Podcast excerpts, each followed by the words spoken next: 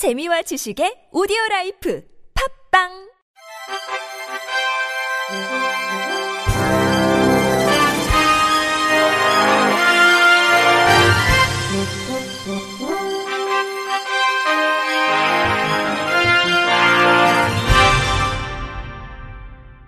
청취자 여러분 안녕하십니까? 12월 11일 금요일 KBIC에서 전해드리는 생활 뉴스입니다. 코레일과 SR이 수도권의 사회적 거리두기 2.5단계 격상에 따라 모든 여객 열차의 방역 조치를 강화합니다.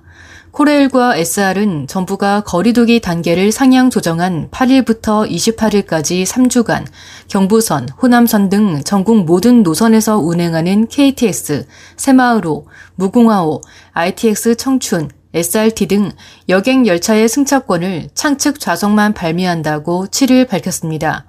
이는 사회적 거리두기 3단계 수준의 조치로 한국철도는 정부와 방역 당국에 열차 승차권 50% 이내 예매 제한 권고를 선제적으로 수용해 열차 내 거리두기를 강화하기로 한 것입니다.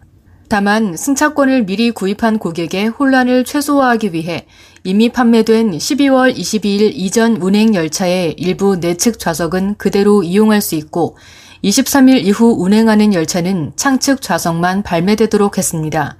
이미 예매된 내측 좌석도 현장 상황에 따라 승무원에게 요청 시 창측 좌석으로 변경할 수 있도록 했습니다. 창측 좌석에 여유가 있는 경우에 한해 이미 구입한 내측 좌석 승차권을 창측 좌석으로 위약금 없이 변경 가능하며 반환 시에도 위약금은 면제됩니다. 특히 4인이 마주보고 이용하는 KTX 동반석은 묶음으로 승차권을 구입할 수 없으며 4개 좌석 중 1개 좌석만 판매합니다.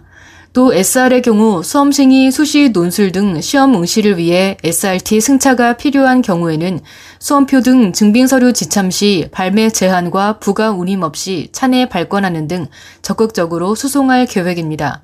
송병석 코레일 사장은 코로나19 예방을 위해 수입보다 국민 안전을 우선순위로 둔 조치라며 철저한 방역과 열차 내 거리두기 강화로 안심하고 철도를 이용할 수 있도록 최선을 다하겠다고 말했습니다. 권태명 SR 사장도 강화된 방역 조치를 통해 열차 내 사회적 거리두기를 준수하는 등 고객이 안전하게 SRT를 이용할 수 있도록 하겠다고 밝혔습니다. 제주항공이 오는 12일부터 국내 항공사 중 처음으로 면세 쇼핑이 가능한 무착륙 국제 관광 비행을 시작합니다. 총 7편 진행하고 면세품 최대 40% 할인 및 풍성한 경품을 제공합니다. 제주항공은 오는 12월 12일 오전 11시에 인천국제공항을 출발해 일본 후쿠오카 상공을 선회하고 다시 인천국제공항으로 돌아오는 무착륙 국제관광 비행편을 운영합니다. 이번 국제 관광 비행 항공편은 면세품 구입이 가능하며 탑승 시에도 반드시 여권을 지참해야 합니다. 항공권 운임은 유류 할증료와 공항시설 사용료를 포함한 총액 운임 기준 19만 8천 원이며 항공권 예매는 제주항공 홈페이지와 모바일 앱, 웹에서 구매가 가능합니다. 해당 항공편은 예약 시 사전 좌석 지정이 불가하고 인천공항 카운터에서 선착순으로 좌석이 지정되며 출발 24시간 전 모바일 체크인을 이용하면 원하는 좌석을 미리 지정할 수 있습니다. 제주항공은 이번 무착륙 국제관광 비행편에 대해 신세계 면세점과 제휴를 맺고 다양한 혜택을 준비했습니다. 면세품 구입 한도는 기존 해외여행 시 가능한 600달러로 시내 면세점 및 온라인 면세점, 온라인 기내 면세점에서 면세품 구입이 가능하며 당일 인천공항 입국장 면세점과 기내 면세점은 운영하지 않아 이용이 불가합니다. 제주항공의 무착륙 국제관광 비행편은 붙이는 짐 없이 기내 수화물만 이용이 가능하고 해당 편 승객은 해외 출입국객과 접촉 최소화를 위해 식당, 면세품 인도장 등 지정된 전용 구역만 이용할 수 있습니다. 또한 기내 방역 지침에 따라 탑승 전 발열 체크 시 37.5도 이상이거나 최근 14일 이내 외국을 방문했을 경우 탑승이 제한되고 상시 마스크를 착용해야 하며 기내식은 제공되지 않고 물만 제공되며 탑승 후 좌석 간 이동이 금지됩니다. 제주항공은 12월 12일 첫 번째 무착륙 국제 관광 비행을 시작해 12월 12일, 18일, 21일 오전 11시에 출발하고 25일에는 오후 2시 30분, 27일에는 낮 12시, 31일 오후 2시, 2021년 1월 2일에는 오후 1시에 출발하는 일정으로 총 7번 운영하게 되며 운항 시간은 약 2시간 소요될 예정입니다. 젊은 예술가들은 열정을 쏟아낼 시간과 공간이 늘 부족하죠. 호박이 마차가 되듯이 버려진 발전소가 음악 스튜디오가 되고 잊힌 여인숙 골목이 갤러리로 변신합니다. MBC 박성원 기자가 현장을 다녀왔습니다. 인천 남동구에 우뚝 솟은 122m 높이의 청년 미디어 타워입니다. 5년 전 열병합 발전소 굴뚝을 리모델링해 레스토랑이 들어섰지만 문을 닫은 뒤 방치되다 올가을 청년 예술가들의 창작 공간으로 탈바꿈했습니다. 퓨전 국악이 울려 퍼지는 합주실.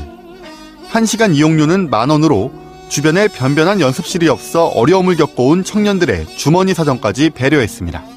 김은경 국악회 모름. 대부분 서울로 나가서 합주를 하게 되는 경우가 다반사예요. 근데 사실 비용적인 부분도 많이 부담이 돼요. 저렴한 가격에 스튜디오 이용을 할 수 있다는 점이.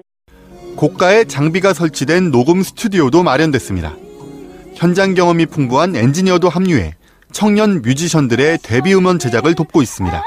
최준철 음향 엔지니어. 기존 나와 있는 음원과 어, 차이 없을 정도로 실력과 그다음 시스템을 갖추고 있기 때문에 헌책방 거리로도 유명한 인천 배다리 마을. 가수 송창식의 노래 담배가게 아가씨의 배경이기도 한 이 동네에서는 오랫동안 방치돼 폐허처럼 변해버린 여인숙 골목이 내년 6월 미술품 갤러리로 재탄생합니다. 평소 작품을 선보일 기회가 적은 무명의 청년 미술가들이 지원 대상입니다. 진태호 인천 동구청 관광진흥팀. 청년이나 예술인의 어떤 이익을 통해서 이 마을의 어떤 새로운 발전을 추구하고자 계획하고 하고 있는 사업이 되겠습니다. 구도심 노후화와 공동화가 지자체들의 고민거리가 되고 있는 요즘 인천시가 추진하는 청년 예술가를 위한 리모델링 사업이 새로운 도시 재생 방식으로 주목받고 있습니다. MBC 뉴스 박성원입니다. 운동 전에 커피를 마시면 경기력이 향상된다는 연구 결과가 또 나왔습니다. 영국 코번트리 대학 생명과학과 닐 클라크 교수팀은 매주 1에서 3회씩 1년 이상 사이클을 즐긴 아마추어 선수 46명을 상대로 운동 전 커피를 마신 그룹과 커피와 비슷하게 보이지만 카페인이 없는 음료를 마신 그룹으로 나눈 뒤 운동 능력을 평가했습니다. 그 결과 커피를 마신 그룹이 1.7%더 나은 운동 성과를 나타냈습니다. 이는 아마추어 선수가 일상적으로 하루에 몇 잔의 커피를 마시느냐와는 무관했습니다. 평소 커피를 즐기지 않는 사람이라도 운동 전에 커피를 마시면 운동 성과가 개선된다는 것입니다. 각자의 체중 킬로그램당 3mg의 커피를 운동 1시간 전에 마신 뒤 사이클로 5km를 달린 아마추어 사이클 선수도 운동 능력이 높아진 것은 마찬가지였습니다. 체중이 70kg인 사람이 운동 전에 카페인 210mg을 섭취하면 경기력이 향상된다는 것입니다. 커피 한 컵엔 일반적으로 75에서 100mg의 카페인이 들어있으므로 운동 전에 커피를 두 잔 이상 마신 셈입니다. 이 연구 결과는 국제 스포츠 영양과 운동 신진대사 저널 최근호에 게재됐고 영국의 데일리 메일 등이 보도했습니다. 이 논문과 별도로 커피의 경기력 향상 효과는 많이 알려져 있습니다. 실제로 일부 프로팀에서 경기 전 선수들에게 커피를 권장하고 있습니다. 코로나19로 우울할 수 있는 요즘, 마음을 어루만져주는 영화 한 편 어떨까요? 가슴을 따뜻하게 안아주는 가족과 연인들의 이야기가 기다리고 있습니다. YTN 김선희 기자입니다. 때로는 너랑 가장 먼 곳을 가고 싶었어. 할머니와 단둘이 살고 있는 조제는 책을 읽으며 자신만의 세계에 빠져 살아갑니다. 우연히 만난 영석에게 호감을 느끼지만 좀처럼 마음의 문을 열지 못합니다. 왜 그렇게 먹어? 독이라도 타났을까봐. 영화는 장애인과 비장애인의 사랑이 아니라 누구나 사랑을 하면서 한 번쯤 겪었을 추억을 떠올리게 하며 잔잔한 여운을 남깁니다. 일본 영화 조제의 호랑이 그리고 물고기들을 리메이크한 작품으로 아날로그 감성을 자극하는 장면들이 따뜻한 정취를 느끼게 합니다. 한지민 배우 어, 사람과 사람 사이에 느껴지는 여러 감정들을 담은 영화예요. 어, 작품으로나마 음, 좀 잠시 멀어져 있던 그 감정들, 관계에 관한 이야기들을 좀 느껴보셨으면 좋겠고, 돌이킬 수 없는 일들에서 자유로워지기를 바랬습니다. 이혼과 교통사고 등으로 힘겹게 살아가던 형사는 한 소녀의 실종 사건을 맡게 됩니다. 자신만만하게 사건을 수사하지만 소녀의 행적을 밟을수록 소녀가 겪었던 고통을 알게 되고 자신의 상처까지 들여다보게 됩니다. 부디 파도 사이로 사라져서 돌아오지 않길 바랍니다. 김혜수, 이정은의 깊은 내면 연기 속에 위로와 연대의 마음을 느낄 수 있습니다. 김혜수 배우 영화 말미에는 어, 내가 잘 모르는 어떤 따스한 손길이 나를 감싸는 느낌, 내 어깨를 토닥이는 느낌, 음, 따뜻하게 말을 거는 느낌 이런 게 있지 않을까. 무명 MC로 각종 행사 일을 하며 살아가는 경마는 병원에 계신 아버지를 돌보며 살아갑니다.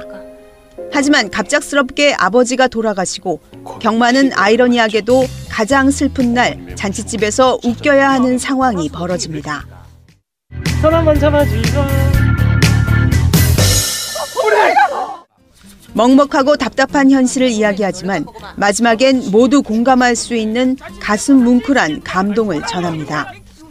장성난 영화 저널리스트 가족과 친지와 또 이웃들이 그 마음을 덜어주려고 하는 노력들이 계속 이어지면서 그 가장 힘들었던 날에 어떻게 보면 인생의 가장 큰 위로를 얻게 되는 그런 이야기라고 볼 수가 있습니다. 코로나19로 자칫 우울해지기 쉬운 요즘 가슴 따뜻한 이야기들이 관객들에게 위로의 메시지를 보내고 있습니다. YTN 김선입니다. 끝으로 날씨입니다. 내일은 전국에 구름이 많다가 중부지방부터 차차 맑아지겠습니다. 중부지방의 아침 기온은 영하로 떨어지다가 낮에는 약 5도에서 7도를 웃돌며 일교차가 크겠고 남부지방은 아침에도 3도 이상을 기록하며 따뜻한 날씨를 이어가겠습니다. 내일 아침 최저 기온은 영하 5도에서 영상 7도, 낮 최고 기온은 5도에서 12도로 예상됩니다. 미세먼지 농도는 경기 남부, 충청권, 광주, 전북은 나쁨, 그 밖의 권역은 보통 수준을 나타내겠습니다. 이상으로 12월 11일 금요일 생활 뉴스를 마칩니다. 지금까지 제작의 이창현, 진행의 홍가연이었습니다. 고맙습니다. KBIC